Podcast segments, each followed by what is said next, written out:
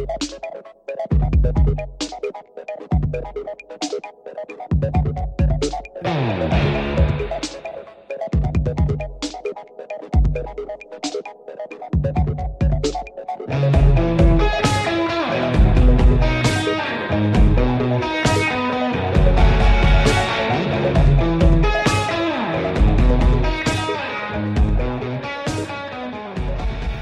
everybody, it's Adam Schartoff, your host of Filmwax Radio. It's Friday, April 30th, 2021. This is episode 666 of the podcast. I'm not going to make any devil references because of just the mere fact that this is episode 666. That's insane. We're just going to move it right along. It's true. Only people I really adore are on this episode. So I'm very excited. Uh, there's two segments. We have uh, an old friend of the podcast, David Schwartz. Now, David is an interesting biography, and uh, we're not going to go too much into it because we're going to talk about a book that he's just edited, and we'll get to that in one second. And then I'm going to bring on a group of people from, well, from this year called The Outside Story. We we already broached this film once with the director and producer some months back, and now we're going to revisit the film. This time with again the director Casimir Nozkowski, as well as a couple of the cast members, Sunita Mani and Olivia Edward. And that film is available today. We'll get to the outside story in the second segment. But but for now, I want to present to you David Schwartz. Now, David was until not too long ago the chief curator at the Museum of the Moving Image, which is in Astoria, in New York. And uh, he left that position, and he is now programming the Paris Theater uh, which is owned by Netflix. So what happens is, I guess, is that you know, it makes sense for Netflix to own a movie theater because movies that premiere on Netflix, they, in order to get Oscar consideration, uh, uh, now this is the way it's historically worked, that they would have to have a theatrical in New York City. So this was a way to ensure they have their own theater to do theatrical runs for movies that are going to be on Netflix and that uh, are want to be obviously eligible for or awards such as an Oscar, which you know kind of worked out for them this year. But David also had somehow made time to edit this book called David Cronenberg Interviews, which is part of a series published by the University Press of Mississippi. They've been doing other books in the series. They've done one on Alain Resnais and Kasi Lemmons, Nichols, and I mean just a bunch. But this one is on uh, one of uh, David Schwartz's favorite filmmakers, David Cronenberg, who, of course, is from Canada originally, but is a uh, world renowned filmmaker. And this is a collection of 15 interviews with with David Cronenberg, whose work is thematically consistent and marked by a rigorous intelligence, a keen sense of humor, and a fearless engagement with the nature of human existence. And um, you can buy the book pretty much wherever it's sold. I would urge you, if you're a fan of David Cronenberg's, to purchase a copy of this wonderful collection of interviews with this wonderful filmmaker. And here is David Schwartz. Back on Film Radio. This, I think, his third visit. I, I'm not positive. Who who keeps track of these things? From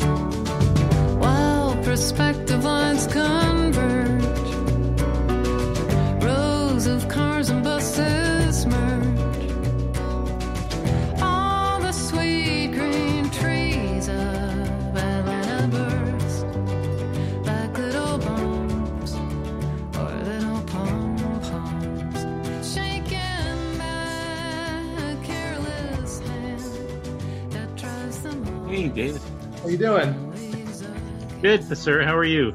Good. So, let's talk about the book. Okay, great. Thank you for holding it up. I love the uh, photograph. Yeah. So that cover photograph is by um, I'd like to Caitlin get Claire. Cronenberg. It- Uh, David's By who? Caitlin Cronenberg. It's David Cronenberg's daughter. Oh, I was going to say, what a coincidence. They have the same last yeah, name. Yeah, exactly. Um, no, he has a son who's a filmmaker, Brandon Cronenberg.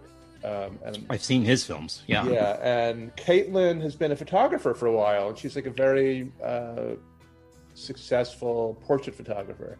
Dune here or in uh, in in uh, Canada? I guess Toronto. she's in Canada. I don't know for sure, but I'm. ass- It seems like she's based in Toronto. Yeah. Um, yeah, It but, but anyhow, I, I I love that picture of him, so I was glad I was able to get it for the book. He has dreamy eyes. I'll give him that. he is, yeah, he does. You edited a compilation, I guess, of interviews that have stood out in your in your experience about with Yeah. with with the uh, this auteur filmmaker. Mhm. And uh, I know that uh, some time ago, maybe about is it possible it was in the '90s, where you actually programmed a uh, retrospective of, of his films. In fact, Yeah, it was one of my first big retrospectives at the Museum of the Moving Image. Like, uh, you know, I, I the museum opened in 1988, and um, Cronenberg was, you know, by that time was already one of my favorite working contemporary filmmakers, and um, he was taking on this big project. He was he this was um, started working on this like about a year before Naked Lunch was released, and it was the first time I did a retrospective at the museum that was coordinated with the release of a film. You know, it's actually um, a formula that I think dates back to Peter Bogdanovich doing that with Museum of Modern Art. He did for, uh, for uh, well, he did a couple. He did, I think, he did an Orson Welles, but he also did a. a, a he uh, did a, Hitch, a Hitchcock one. oh, excuse me, Hitchcock, but he and then uh, Hawks. Uh, probably Howard, Howard Hawks. Hawks. That's right. But he, yeah. he did a Hitchcock one when, uh, and that was in conjunction with with the Birds coming out. oh, funny.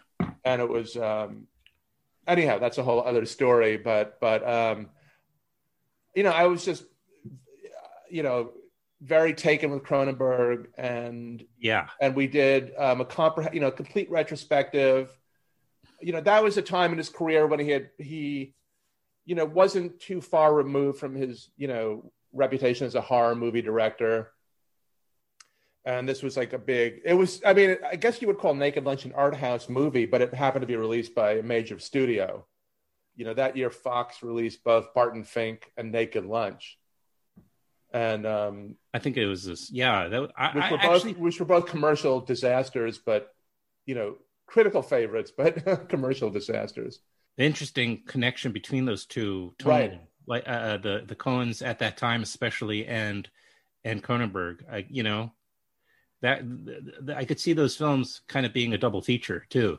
Fargo. Um, and, they and- would be that would be a good double feature Yeah. Yeah, I think that led. I think Joe Roth was running Fox at the time, and after those films came out, he said um, Fox is out of the art art house business now. he was, but anyhow, I, I met Cronenberg. Um, you know, I worked for. I it was a lot of work putting that retrospective together. We we did the New York premiere of Naked Lunch, and uh, we also premiered a, a really good behind the scenes documentary called Naked Making Lunch by Christopher Rodley Oh. and Cronenberg came to New York, and um, you know, I I've met him a number of times over the years. I think I've interviewed him about five or six times, and you know, it He's just sort of became a, a tradition. You know, when an, whenever an, a new film came out, I would usually try to present it at the museum and do an interview with him. Right. Well, why didn't you just decide to do a book of your? Were those Q and A's? I mean, are you talking about when you say you in, you interviewed him five or six? Yeah, when I interviewed, I mean, everything that I did with him was for public programs. You Right. Know, it was a series at the museum called the Pinewood Dialogues, and he would just come and, um, you know, and talk, and he was brilliant. You know, and, and Yeah. I mean, the thing about Cronenberg, you know, I'm sure you've interviewed a lot of filmmakers, and you know, when filmmakers are almost invariably like incredibly smart and level-headed and even if they make crazy movies it doesn't mean that they're crazy. You know you can't really be and there was this famous story where scorsese and cronenberg met and scorsese said to cronenberg i was really a little afraid to meet you because you know i'd seen movies like scanners and the brood and i'd seen these horror movies and i was like afraid to meet you in real life. And of course cronenberg says like martin scorsese is telling me this the guy who made taxi driver yeah, right. um, you know, the people like Cronenberg, if you know, when you meet him, he's the most like urbane, funny, easygoing guy you can imagine. You know, yet he makes these films that that you know get in touch with a lot of dark forces and are very graphic and violent. So there's a dichotomy there. Yeah. Um, but it was always fun to interview. But I did have a sort of traumatic, I mean, somewhat traumatic experience. I, Oh. I, I did a lot of like preparation for the interview. It was like early on in my, you know, interviewing career. Like I, I've interviewed hundreds of filmmakers, but this was one of the first major ones I did. And um, I had all, I came prepared with all these sort of heavy questions, you know, theoretical questions. And I asked this very long winded question at the beginning of our first conversation on stage. And um, uh, David said something like, "Oh, uh, wait, are you my friend or my enemy?" And then he said, "Why don't we just take audience questions?" and he was, um, Yeah. And I know what he was doing. Like he he, a filmmaker uh, doesn't want to be too theoretical about their work. You know, they want to be their, you know, their films might be filled with ideas, but you know, a filmmaker does not want to really explain their work, right? So they want to so and uh, you know and again i'm telling you this you've interviewed you know you're you've you've interviewed countless filmmakers Yeah, but I don't think about these issues unless I'm talking to somebody else who's done that too. So go on. yeah yeah You know what I'm saying?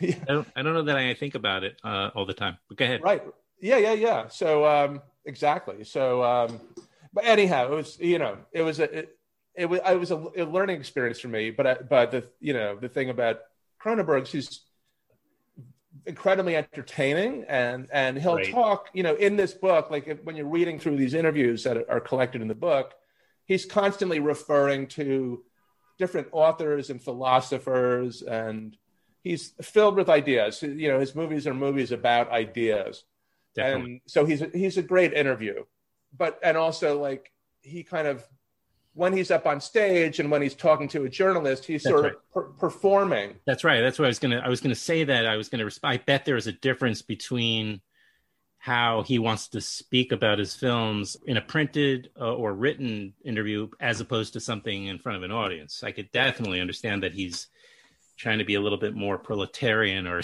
whatever. Man, yeah when he's on stage you're right when he's doing a Yeah. press conference or he's on stage in front of an audience he's like a jewish comedian you know he's trying to be entertaining yeah. and he's very very funny he's one of the funniest people i've ever met i mean he's he's hilarious I only seen him once in public. Uh, oh what was that I for think it was his last film. In fact, he was uh, Maps of the Stars. I think he he at at, at uh, Walter Reade. You know. oh cool okay I think that's where I saw him interviewed. And I can't remember who was the, from the from the uh, committee who was uh, talking to him, but um, yeah yeah. Yeah, it was it was a treat because you know I've been a, such a he fan. is he's definitely a treat. So um but he's you know he's he's always been a, a favorite filmmaker of really serious critics you know very intellectual critics. And as a result there's there's just great interviews out there with people you know the people in the book who do interviews include amy taubin and gavin smith and dennis lim um All that, so- any of those might have been the ones I saw interview. Uh, yeah yeah exactly Uh, when did he first come on your radar? By the way, as a young guy, when did you? the, I, you- oh, I, you I have a have a memory very? I have a very strong memory of that. It was Videodrome. Yeah, me too. Yeah. No Okay. scanners. Excuse me. Go ahead. But go ahead. Okay. Um, and I, you know, I really got serious about film in the late 70s, like around 78, 79. And then I, I, I transferred, I was going to Columbia University and then transferred to Purchase, you know, to go into a film program. And this was like just early 80s, of course, was just the very beginning of, of home video. You know, go movies on, on video cassette, on VHS.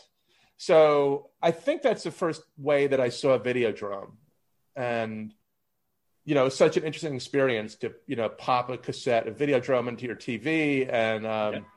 into your VCR. And it's such a, you know, meta film. It's a film all about the medium, about the difference between film and video.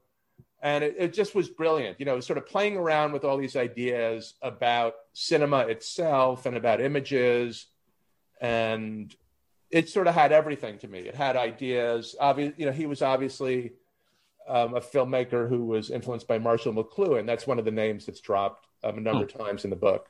Yeah. So that that just struck me as a brilliant film.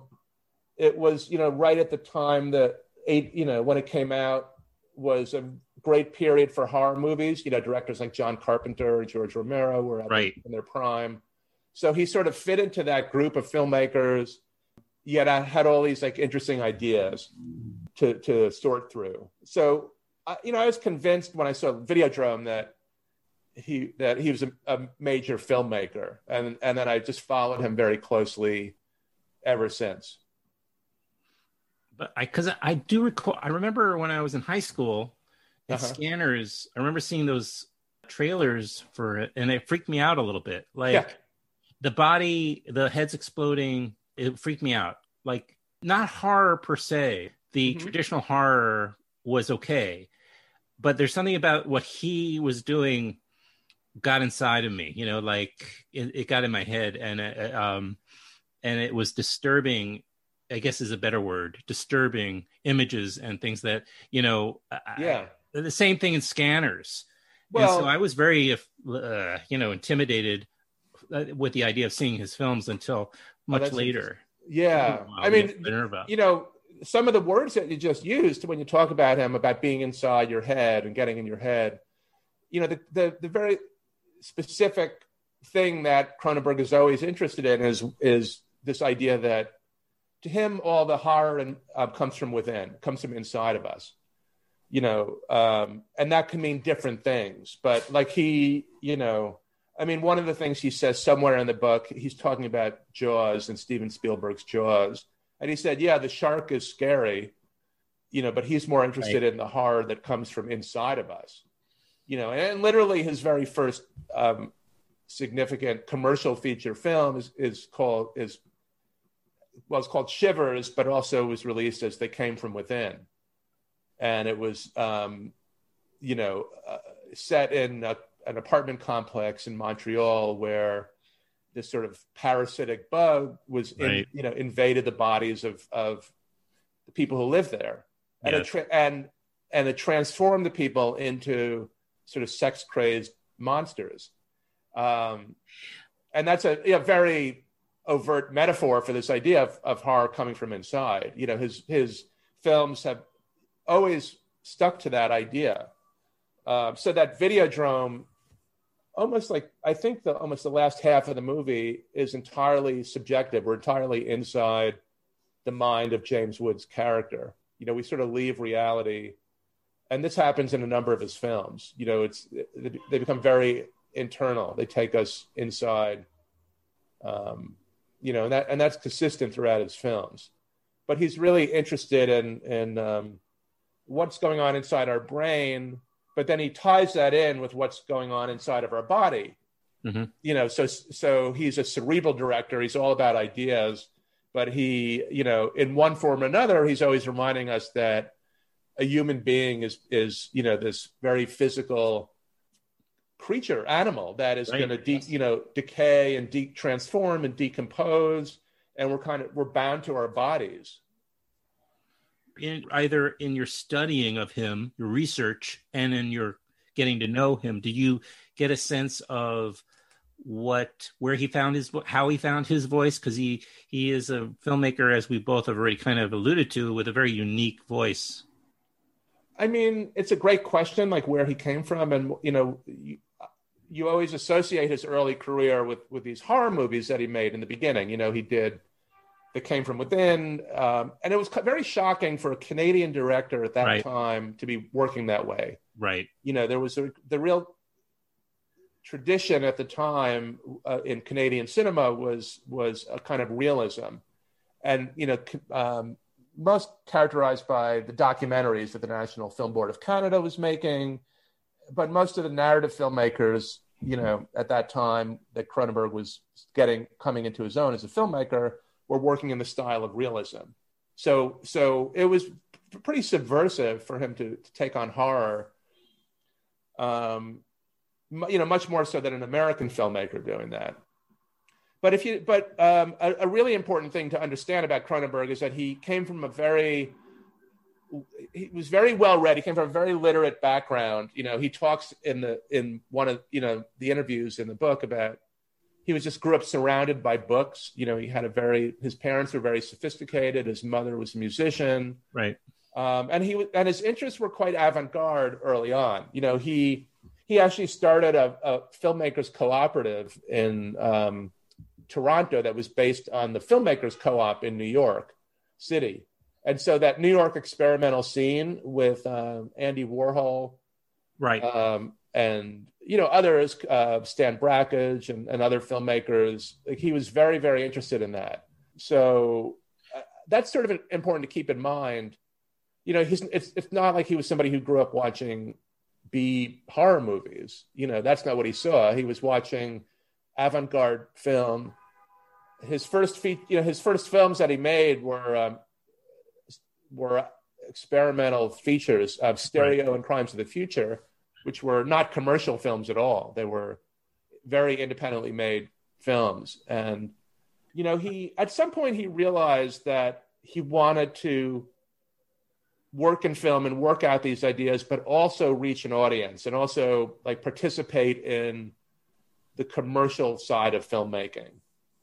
You know, he, he tells a story about going to, you know, he, he lived in France for, for a while in the 60s and he went to, to Cannes one year and he really went there his first time as, as like an artist, you know, and, and the whole spectacle of the Cannes Film Festival, he couldn't really make sense of. But then he went back a few years later to, to Cannes and had a whole different attitude. It sort of showed him that it made him think that there's a, like a place for him in the realm of commercial cinema. And, and that's what he uh, has always been, you know, a sort of subversive avant-garde artist working within the commercial medium of film and um, you know he's had some commercial successes like the fly Fly was huge. Uh, even was Dead Zone a success at the i time? think that yeah dead zone he had that period when uh, you know dead Yeah. zone was successful i think later on like history of violence but but um, you know he for the most part has has made sort of very uncompromising art house films That's right. and and never you know he was never um going to be a director like a Steven Soderbergh or even Richard Linklater who sort of moves back and forth between making very personal films and very commercial films you know like one of the things I love about Not as a strategy, anyway. right yeah exactly Yeah. uh, I mean, one of the things I love about Cronenberg's body of work is that you know there's a real integrity to it, and you know he's definitely had some some commercial success and some hits, um, but he seems to really make the films that he wants to make, and So he's had to make a sort of a, I guess, be okay with sort of remaining under the the radar to some degree in general. Yeah. As a filmmaker, you know, like he's entered the popular culture because he's also just been around a long time. yes, yeah, Uh, but yeah, yeah. He's in Uh, his seventies now. I hope he continue. You know, he's he's slowed down as a filmmaker. he's very prolific, though. Yes, Been, but been very prolific. he is he has been prolific um but he also doesn't seem like like somebody who's just going to crank out commercial work you know Right. to keep to keep going like he Well, part of that is, I'm sure, the search for money and distribution and all that, right? That's not as easy as some maybe. Yeah now supposedly he's making a film i mean the you know apparently he's doing a project with Viggo Mortensen and they had some great films together with Sure. History of Violence and Eastern Promises and they're apparently doing a, a movie that's in the vein of his of his horror you know earlier horror movies Oh, really? so that's exciting but um, is, yeah. you know map like i love uh i actually love some of the recent work cosmopolis i'm a big fan of and i like maps to the stars a lot Mhm. but those were you know not I agree. commercial successes by any means or critical. No, but you see an artist, you see a filmmaker who is not just repeating himself, who's not doing things that are, I mean, he's definitely still doing uh, probably for the most part what he wants to. I'm not saying he doesn't compromise. You know, maybe he chooses certain actors in a more strategic way, but you, you, you know, these aren't like surefire hits here. You know, no, uh, Great for the festival. not at all. Even though he's working with Robert Pattinson, exactly. you know, Yeah, and V and um, V in, and Viggo Mortensen. Cosmopolis. And, Yeah. uh, yeah. Exactly. He has a great turn as an actor, even. Um, I, I'm sure more than once, but most memorably in To Die For. Yeah, he's done. Um, yeah, that's the whole side of his career. He's been in a number of films, um, and he's you know he's kind of a striking presence in movies as an actor. I mean, I don't Did you ever talk about that? we Or you know we really.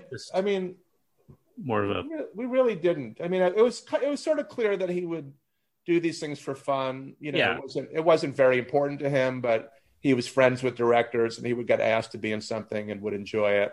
Right. It was more like almost like stunt casting. Only maybe the stunt was more for like an inside thing that rather than you know like most people probably don't recognize him Right, or maybe even his name. right, exactly. But you know those who do enjoy that quite a bit. You know. Yeah. to see Yeah. David Cronenberg.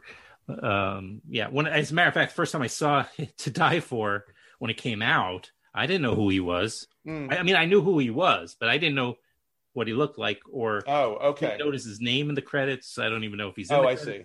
Yeah. He might even be credited. But then when I, you know, saw it again, you know, it was like knocked off my. face. I was like, wow, I don't remember that. Yeah. Yeah.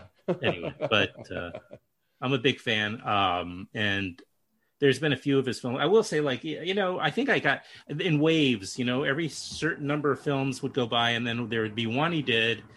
And this is the kind of career that I really can respect because, you know, like there were a few films, and then all of a sudden, Naked Lunch really just, ah, that film really, really connected with me. Like, I was Oh. not expecting what I what ended up happening. I was really just he had thought worked this out. You know, so a real authentic way of telling Naked Lunch that wasn't like the book, right. but yeah, obviously, but uh, you know, it was so so well executed. I think that film is under maybe I I don't know if it's appreciated. I would say it's I underappreciated. it was. be I, mean, it's it's hard to say. It was a big moment for him. I mean, I you know when when I went back and looked at the cast. press coverage, there were, you know, it was 20th Century Fox. There was a lot of press. He did a lot of interviews. okay. Um, I mean, I have. Um, there's a piece that I love of you know where Gary Indi- Indiana, who's a Village Voice writer, went up on set, and it's um, you know basically an account on being on set. He talks to William Burroughs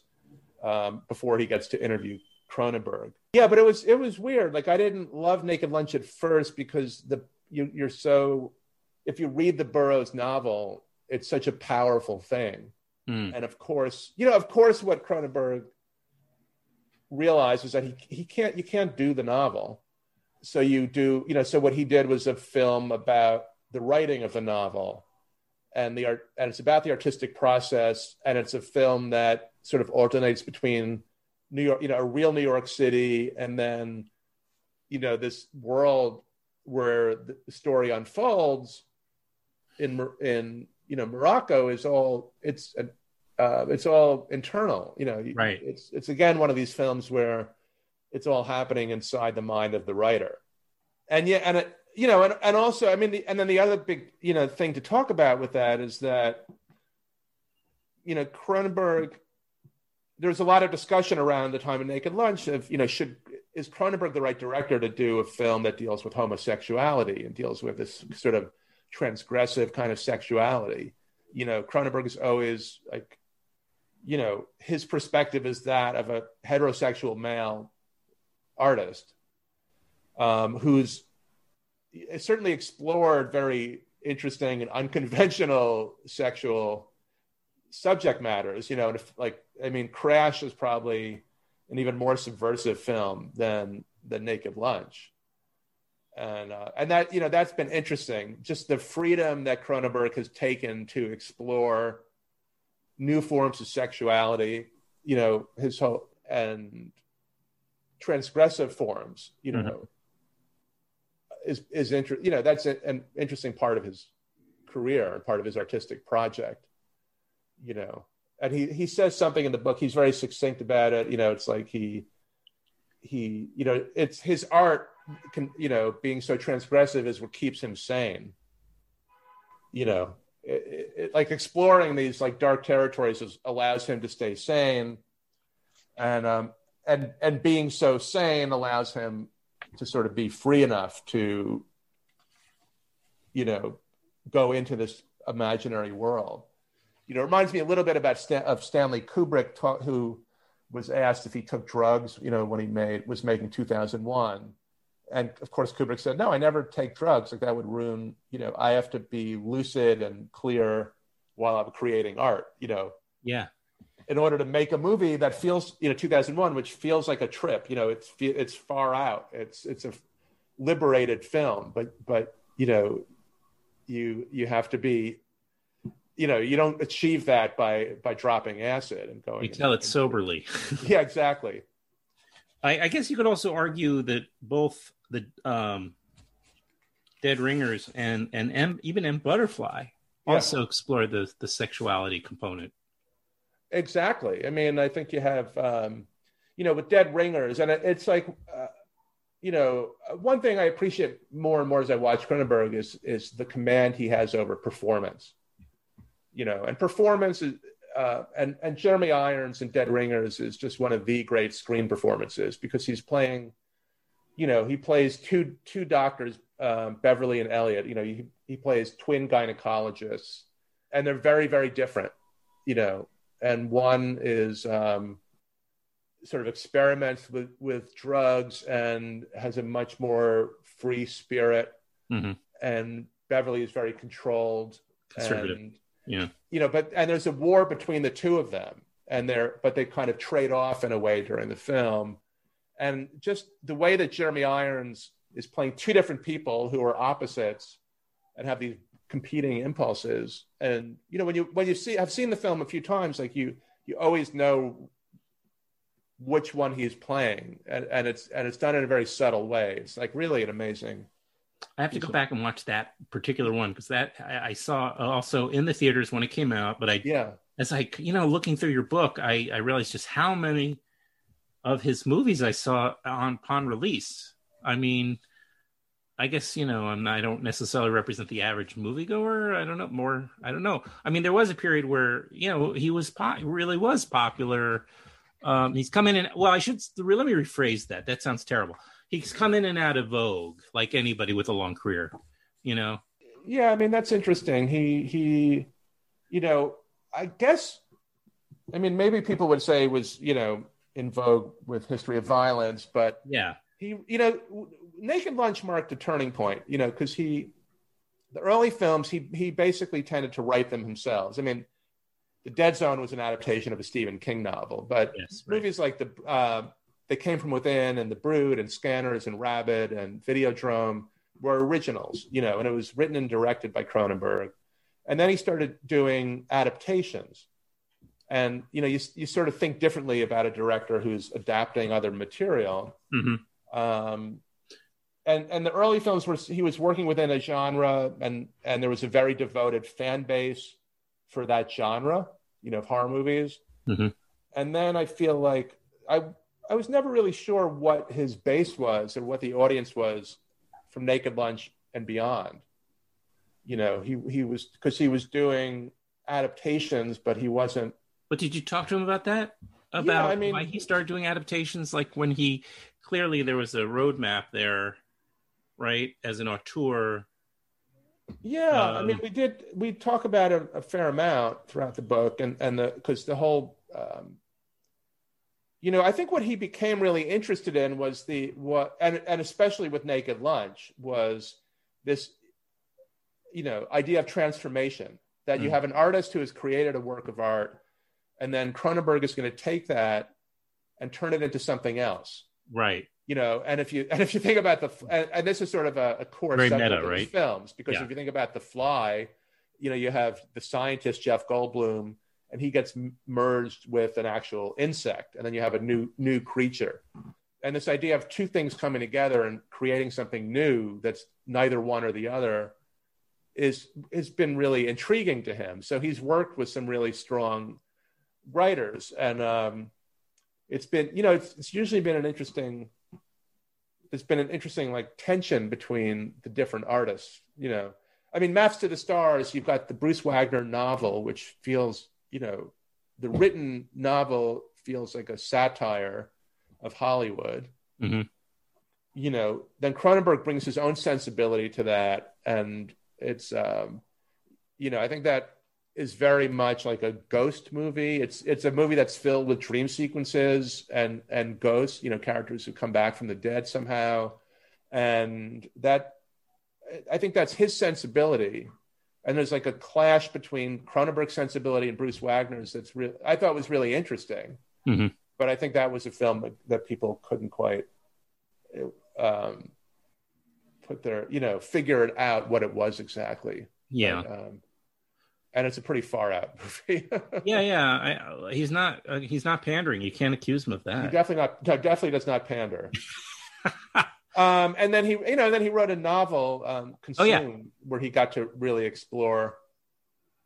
You know, I think he's like always wanted to write. You know, he, you know, you you get the feeling that his favorite novelist was Nabokov, Nabokov, but he never tried to adapt Nabokov. Um, and maybe he just didn't you know I, maybe there just wasn't the right project or, or there weren't the rights to something that he wanted to do. Mhm. but um, it always sort of felt like he had a novel in him and then he Mhm. finally did you know write a novel that came out around the time of maps to the stars. You know he ha- he's had some loss in the past few years. I mean he lost his wife been married to for a long time um, his sister denise cronenberg also died a few years ago Mhm.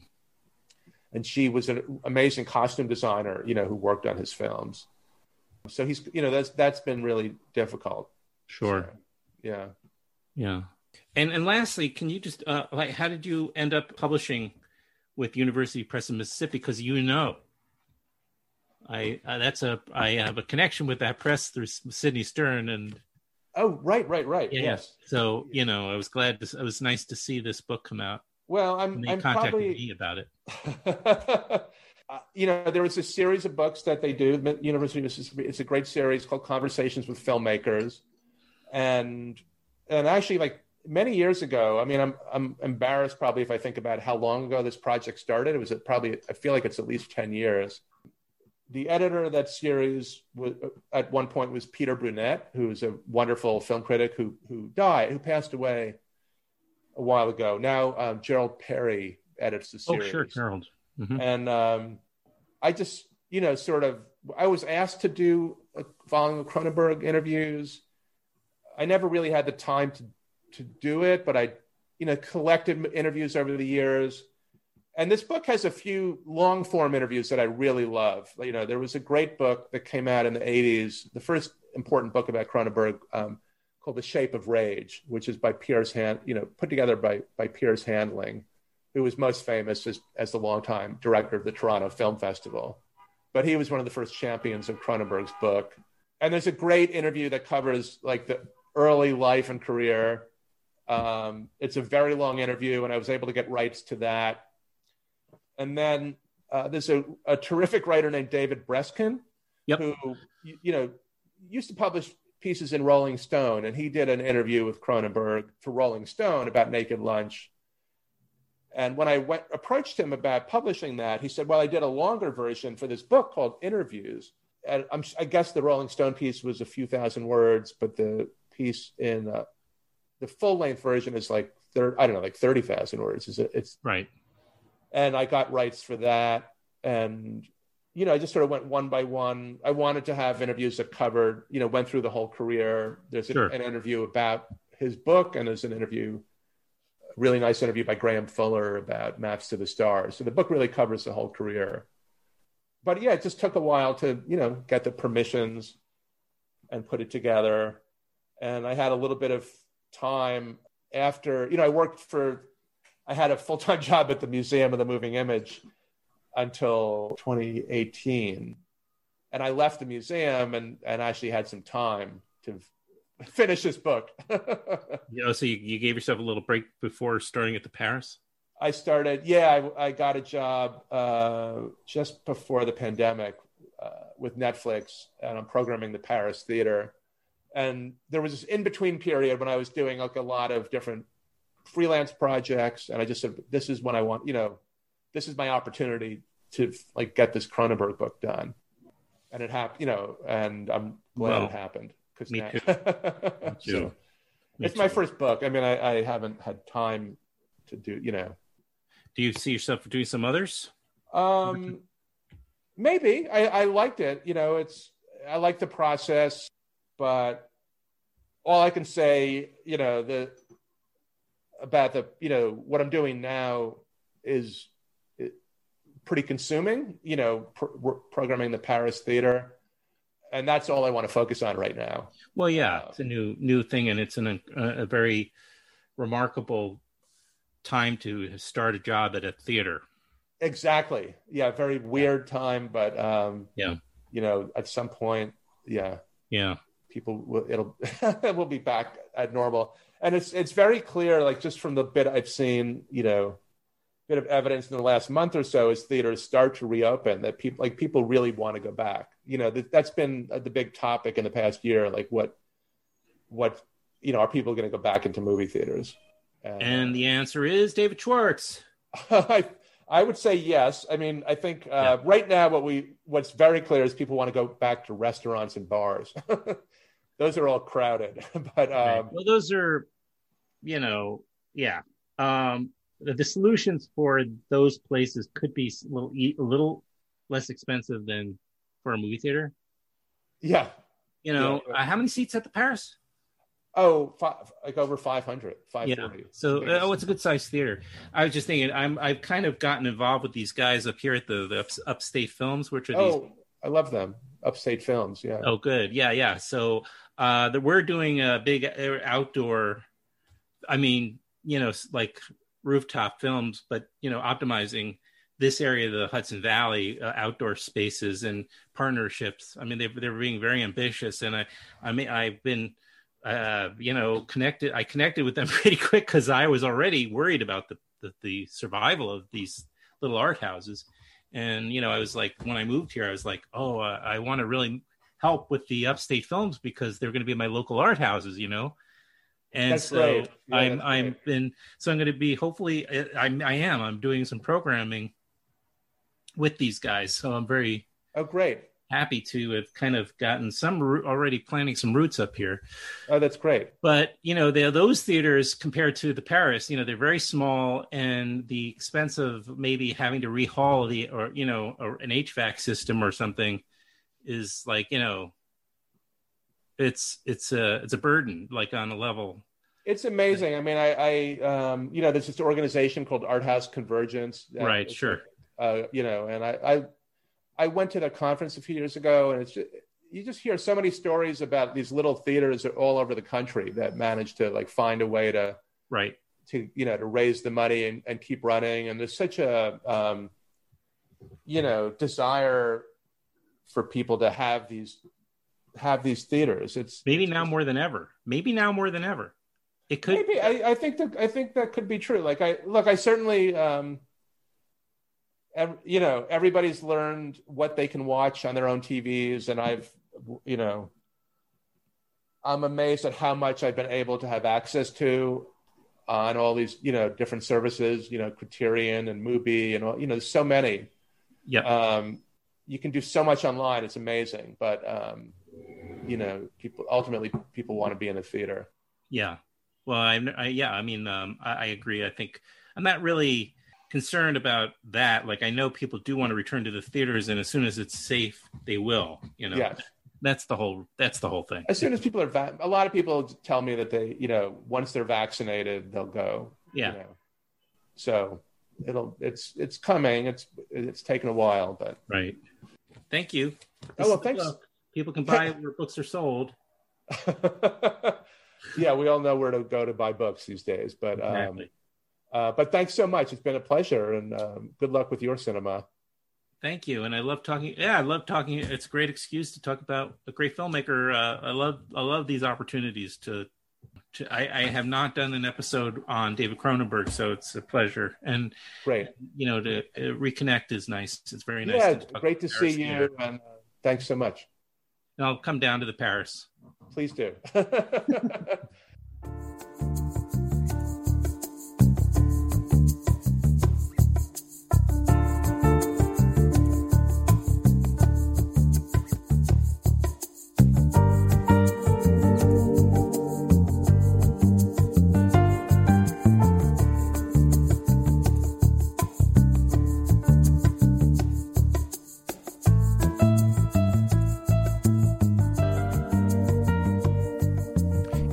many acclaimed supporting roles, Brian Tyree Henry, I don't know if you watched the show Atlanta, but he was also in If Beale Street Could Talk and The Eternals.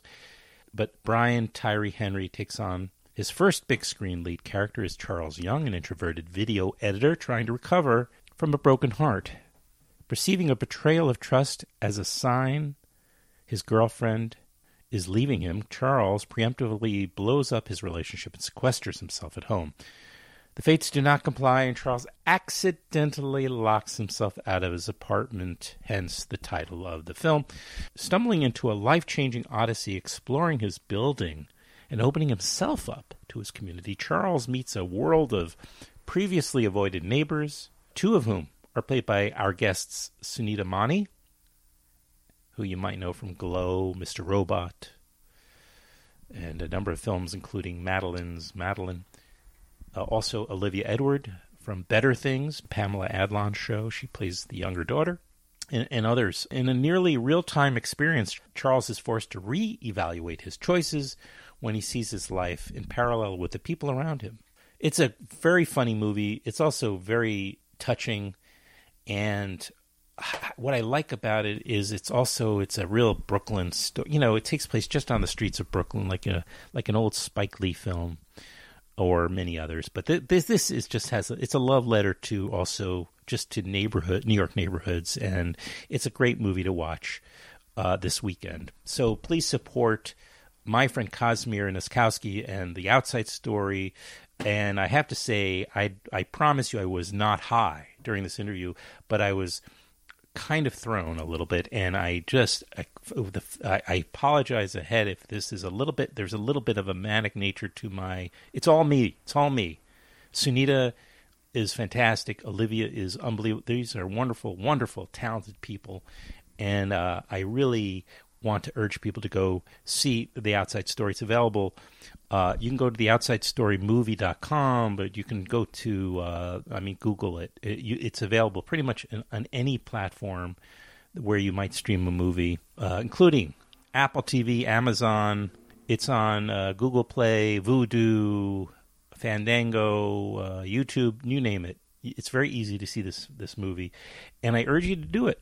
I really do. You'll you will thank me you will write me back and thank me. And if you want to, we're on Facebook, Twitter, Instagram. It's very easy to find me. It's very in- easy to find the show if, in fact, you do want to complain or compliment or whatever you want to do. Uh, but here is uh, uh, the filmmaker back on the show, Casimir Nozkowski, as well as the wonderful actors Olivia Edward and Sunita Mani here on Filmwax Radio so cute together. Can't there be some hope? No, because we're not doing hope today. I think that's probably a sign you need to get out of your apartment. You need to stop being such a shut in. We never go out. Because I like being at home with you. I Think I want to stay inside and feel sorry for myself all day? Hey. Hey, here you go. 15 bucks. It's all I got. What about the lady who lives here? We broke up. It's too bad. She used to tip. Isha left you? Shame. She seemed so fun. Ah, get it. She was amazing. Locked myself out of my apartment. Without your shoes? Sucks. Oh, it's dumb. Well, it looks like a beautiful day. Wait a minute! I was wondering if I could climb out on your fire escape. And I hope that I'm not interrupting. Hi. Hi. Yes, we're in a relationship. Wow. Greetings. Greetings. How are you? I'm good. I'm good. Feeling good. Good to see you. Good to see you both. Good Olivia, what's that what's that painting behind you? I like it. It is I I don't know. It it's is blue. abstract. I think it, it is blue. I'm a big fan of blue. Blue's good. It's nice. Very nice. She's set up very well there. It's like she Yeah. has practice. Absolutely. Right. She's a pro. We're- I'm, we're I'm, an, I'm an amateur at this, so You do very well. Don't underestimate yourself. stop. Oh, so we're waiting on one more. I believe so. I was talking to uh, Olivia about her. I was asking her because I just watched. I watched it again, Kaz. I watched the film again. Because, but and by the way, when when did I watch it last time? Like three or four months ago? No, probably more. No, longer. That probably somewhere in. I want to say. Oh, it was right before the drive-in screening, probably right. So, so it was uh, that would be uh, that was August first. So it was probably July, mid July. Wow. Okay. Oh, time time flies when you're in a pandemic. yeah, it sure does. It really Yeah. does. So it was fun to watch again. I mean, it it's Thank you. yeah, it's it's it was enjoyable. It's a nice er- spring movie also because it, it takes place in the what seems like late summer or early summer because nobody's nobody's sweating too much yet. So That's true. Even though, spoiler, it was actually shot in like the bitter cold. How cold was it? Like Oh, 15 really? degrees It was- days? It was pretty. Yeah, it was pretty cold. really, Yeah. When they're up on the roof, it's really we were we were cruel, cruel to the actors. There should have been way more blankets. It was it was so cool. We had we had those we had those little things that would warm up. We would put them in our pockets. Oh, like, the warmers. Right, right, Yeah. right. Oh my god, it was brutal. It was so brutal. It's like Did they to- November. did they have to chew on ice to uh, keep the uh, There was- uh, visible? Oh, the fog.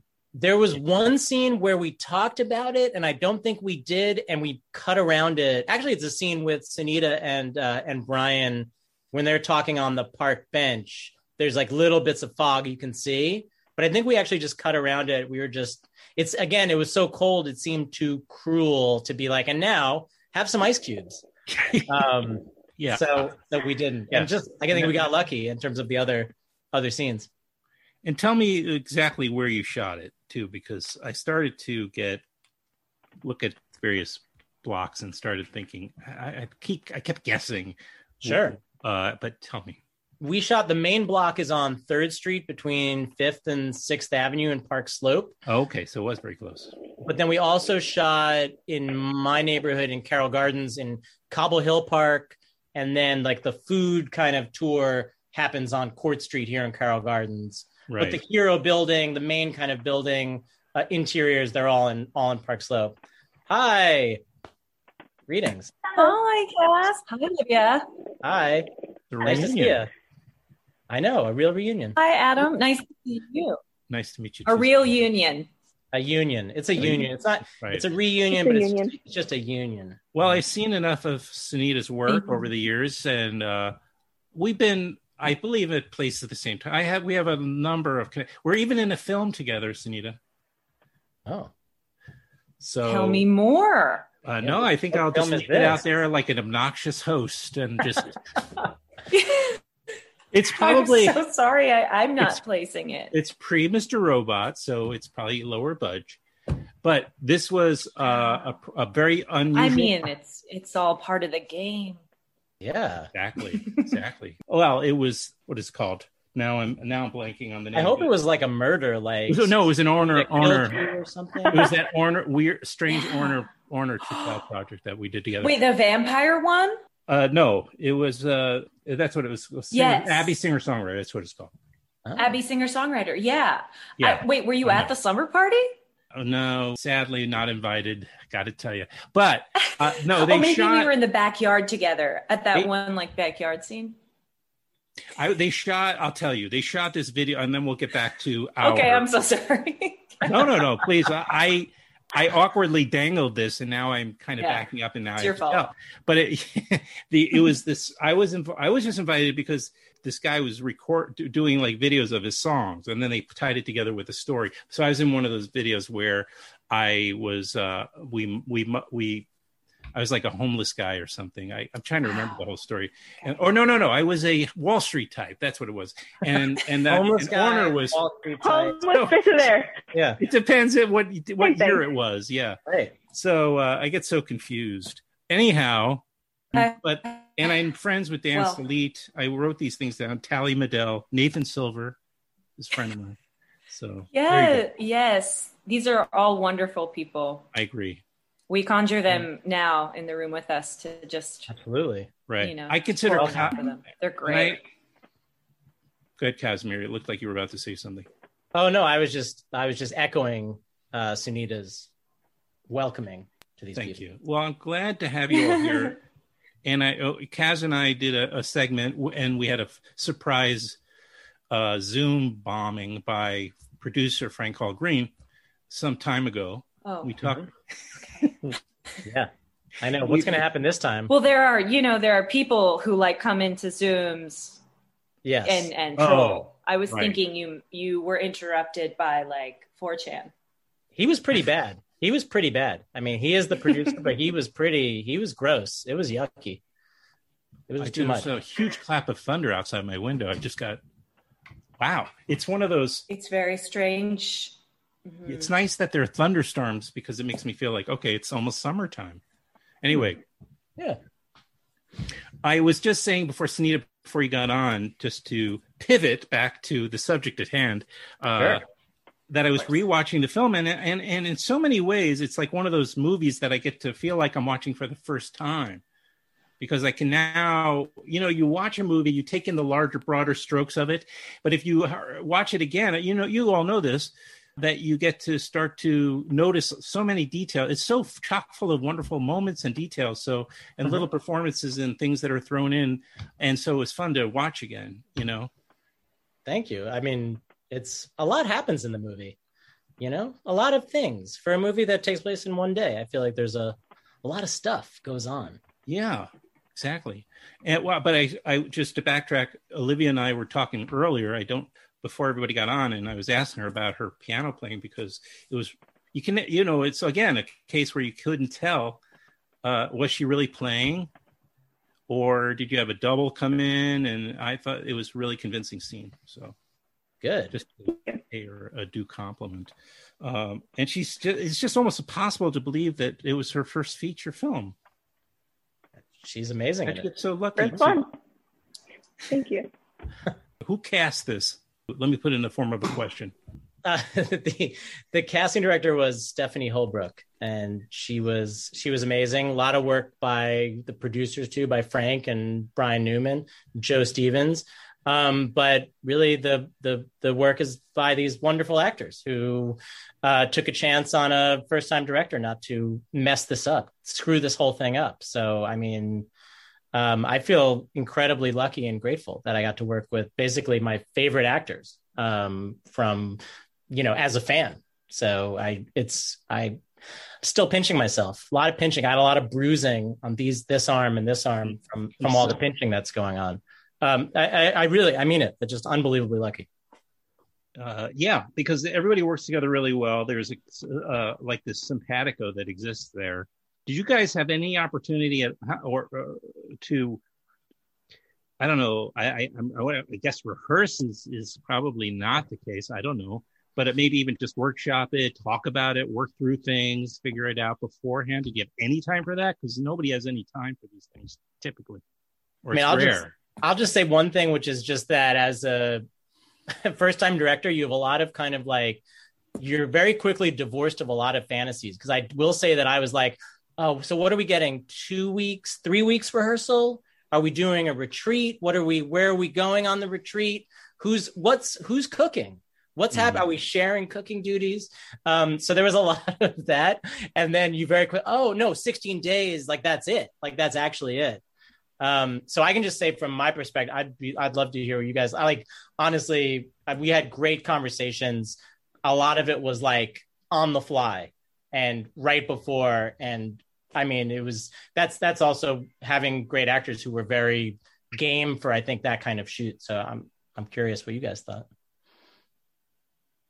Yeah, I, I mean, I'd say I know a lot of things happen for preparation and rehearsal, but in my opinion, I think the spontaneous things that happen in the scene, I think that just makes it more natural. I think that's what happened in the outside story. Mm-hmm. So this is just everybody's winging it here, is what I'm gathering. You're you're you're I mean- almost like and and Brian yet it, too is sorry to interrupt. I just want to say Brian do. makes uh, most of my scenes were with Brian, uh, and they. I mean, he makes it so easy to have such a natural chemistry. Everyone, Olivia too. I think everyone brought such like warmth and locality, like to themselves, which is very much of the movie. That it we're all kind of we're not really trying to play type, which could be easier to fall into maybe in the moment, but it was more the direction of like the ease of just being with that other person in the scene. Um, Mm. So that was, I feel like that both Kaz and and Brian kind of from like the top down. It was and the producers. It was very like warm and chemistry, like easygoing chemistry was all around there.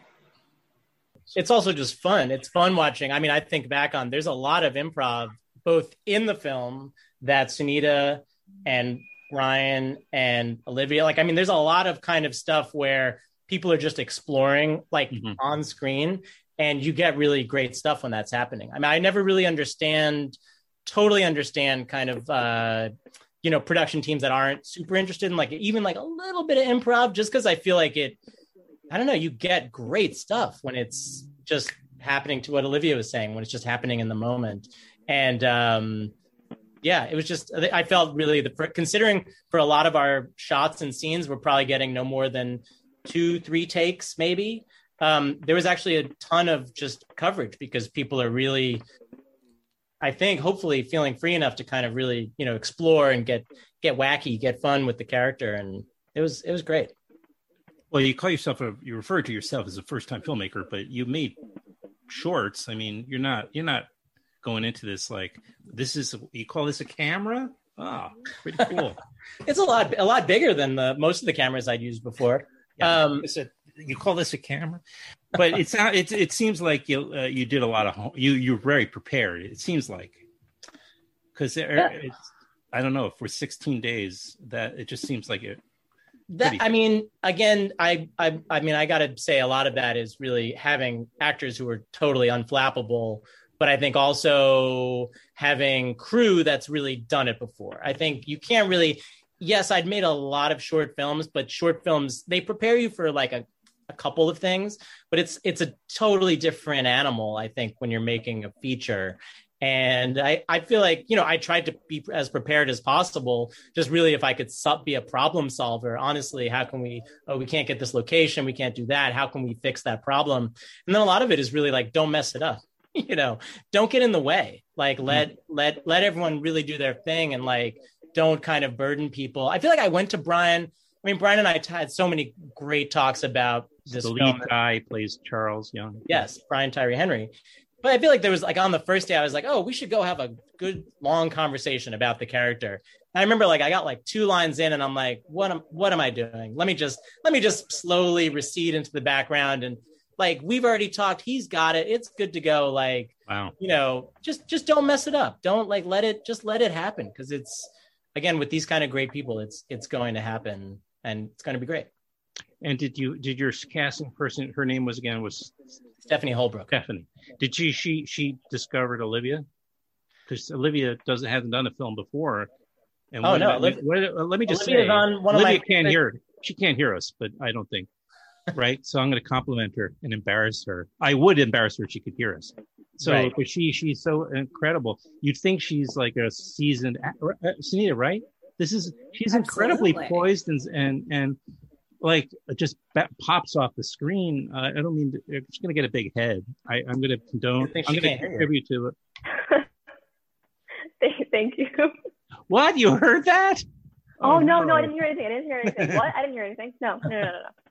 A lot of my conversations with Stephanie were like, "Hey, I really love Better Things. Do you think That's- Olivia Edward ever want to do something like this? Olivia- hey, I, I yeah. really love Glow. Do you think Sunita? Like, I mean, it was it's the conversations were kind of as simple as that. I really love this Okay. person, and they're amazing. Do you think they would ever want to do my silly little movie? Um, so, and I think she was like, "Yeah, let's say, let's go for it. Let's give it a shot. Why not?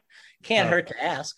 So. Oh, oh, okay, Olivia, I apologize because I, I, I, for, and Kaz, you did tell me that last time that, and I said, oh, okay, that's where I know we're from because do the, and I, I'll do the uh, spit, the spit, the, you know, when you're trying to purge the uh, the negative spirits.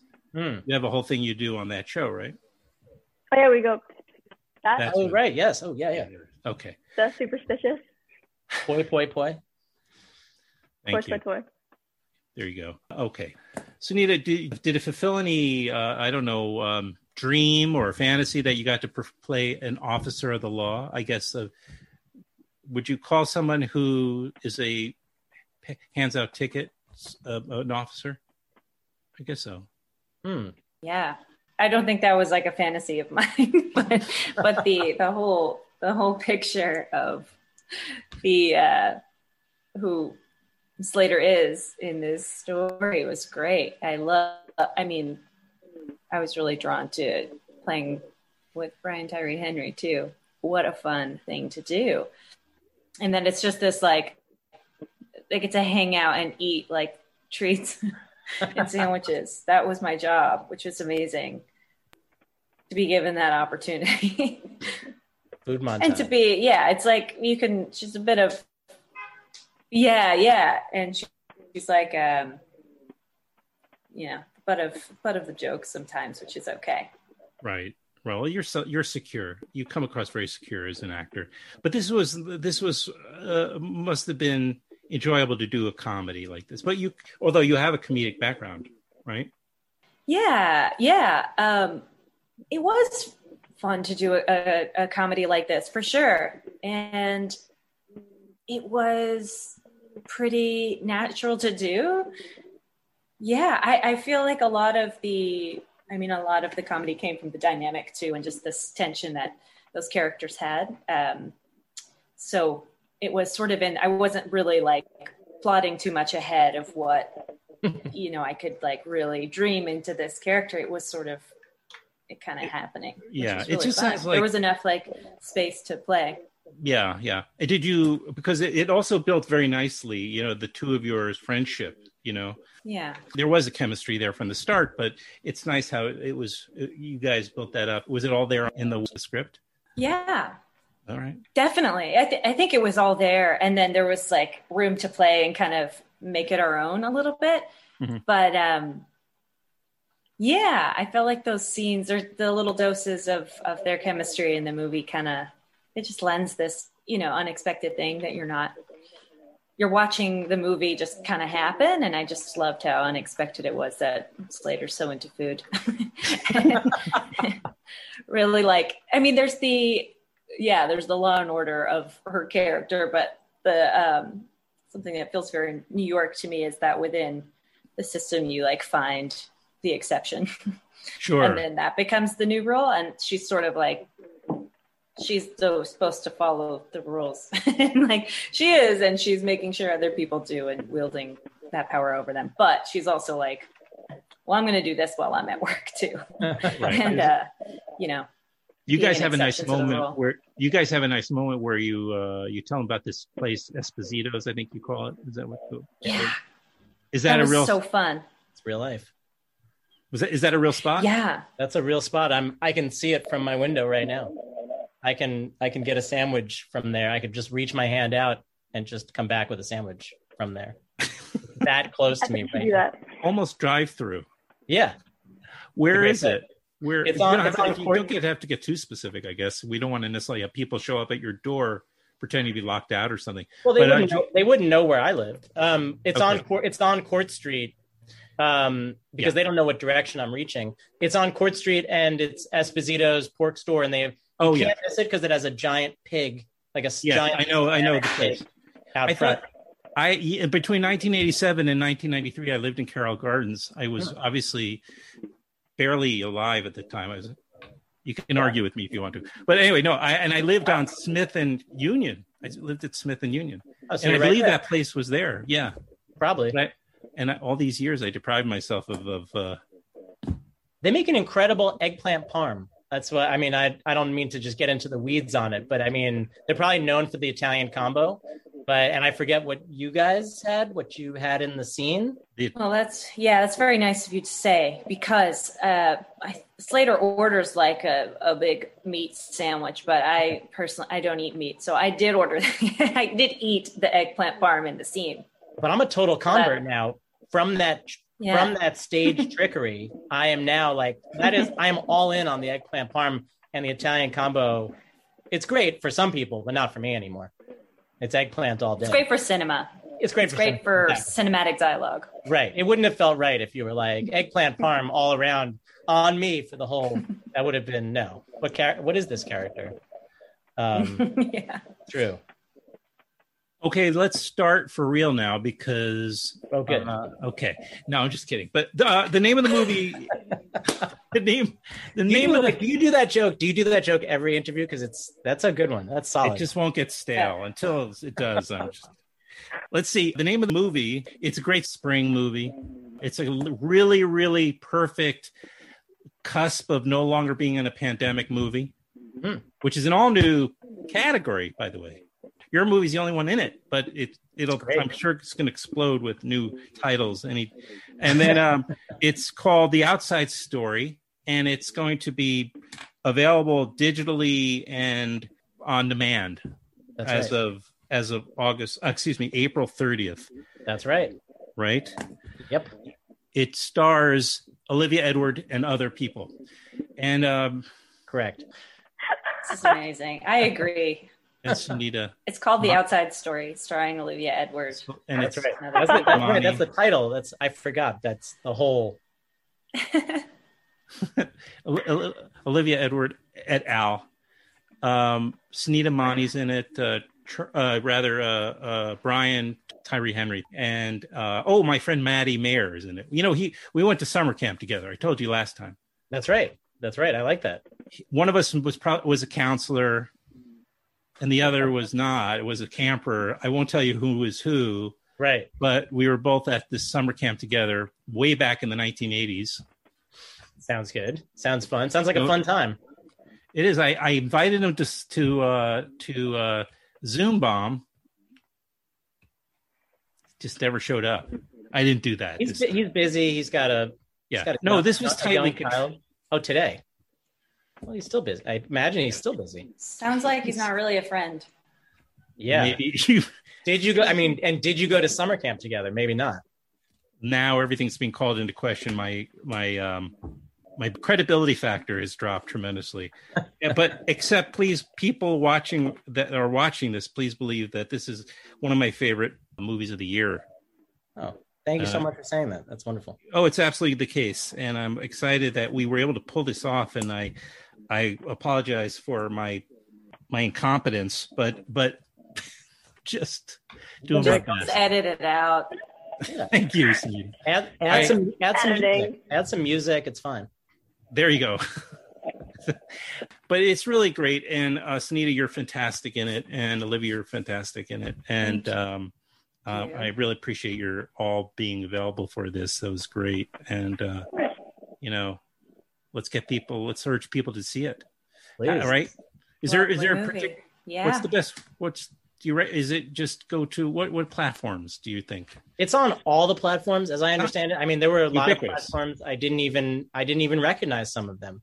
But I would say go to you could pre-order it on iTunes right now, um, and then on April on April 30th it'll be on Amazon, Google Play, all the all the places that you can rent or buy a movie and put it on your screen.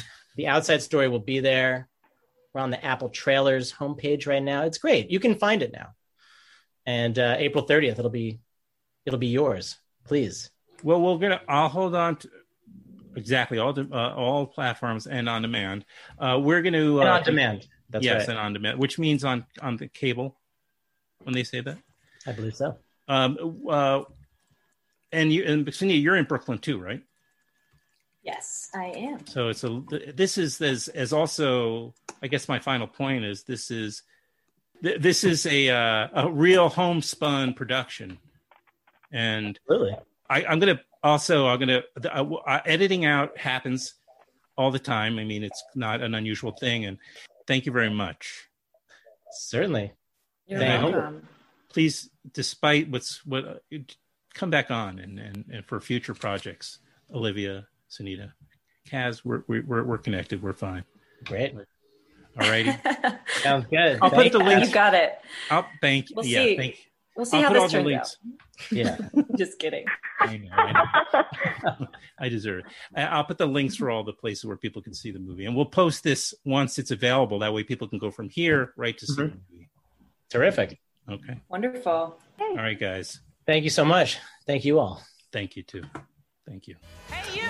What are you doing? Do you know this man? Are we done here? Neo! You got my keys? I don't know which they are. You and Isha broke up, but you're still moving her car. I'm here, I'm here, I'm here. Shouldn't you be out arresting real criminals or something? City drivers are real criminals. Says who? Says me. Who are you? Someone who knows.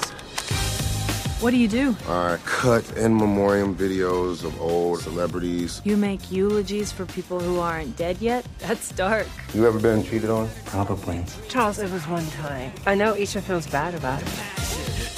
How do you not get jealous? Because life is short. I think it's good to have a little fire burning. Do you miss her? Sure.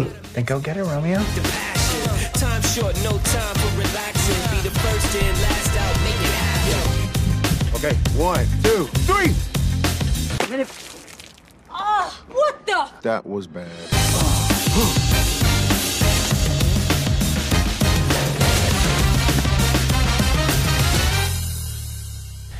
Much thanks, everybody. Have you written your review and star given a star rating to us? Please go to uh, Apple Podcasts or Spotify. I think those are the two, or Stitcher. Excuse me. I think those are the two primary places where you can actually rate and review. Rate and review, please. Y- you are listening to this show for nothing. It doesn't cost you a dime, and and yet it costs me time and and some money to do such a show. And so I'm just asking as a favor, if you would, uh, uh, please just to go take a moment of your time and just write a review, hopefully a positive one of the show. Thank you for that. Hopefully, I'm I'm guilting you into such a thing. Remember to check out the YouTube show. It we've got these these two segments that you that were just on this podcast are both you can watch them. You watch me humiliate myself over and over in various interviews on the YouTube show. And there's also segments that aren't even on the podcast that are only on the YouTube channel. And one day, who knows? You know, they may not even be available to see unless you're a Patreon. That's not a th- veiled threat. I'm just always trying to figure out ways to uh, kind of help the, me and the show a little bit, and get getting growing the community around the show is a way to do it. And so I thank you for my regular listeners, and or even for those quite frankly, who dip in and out. I understand that. I do that all the time. So take care of yourselves and the ones you love. Until next time, Adam Schartoff, Film Wax Radio. Take care.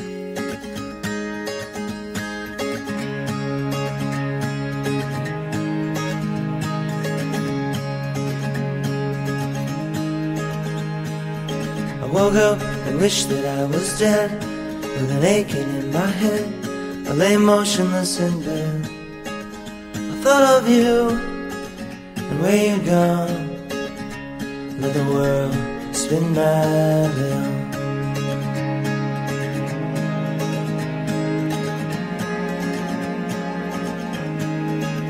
And everything that I said I'd do, like make the world brand new, and take the time for you. I just got lost and slept right through the dawn. And the world spins ah,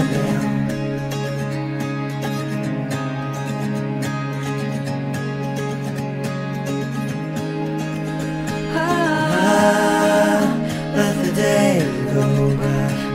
I always say goodbye. I watch the stars from my windowsill.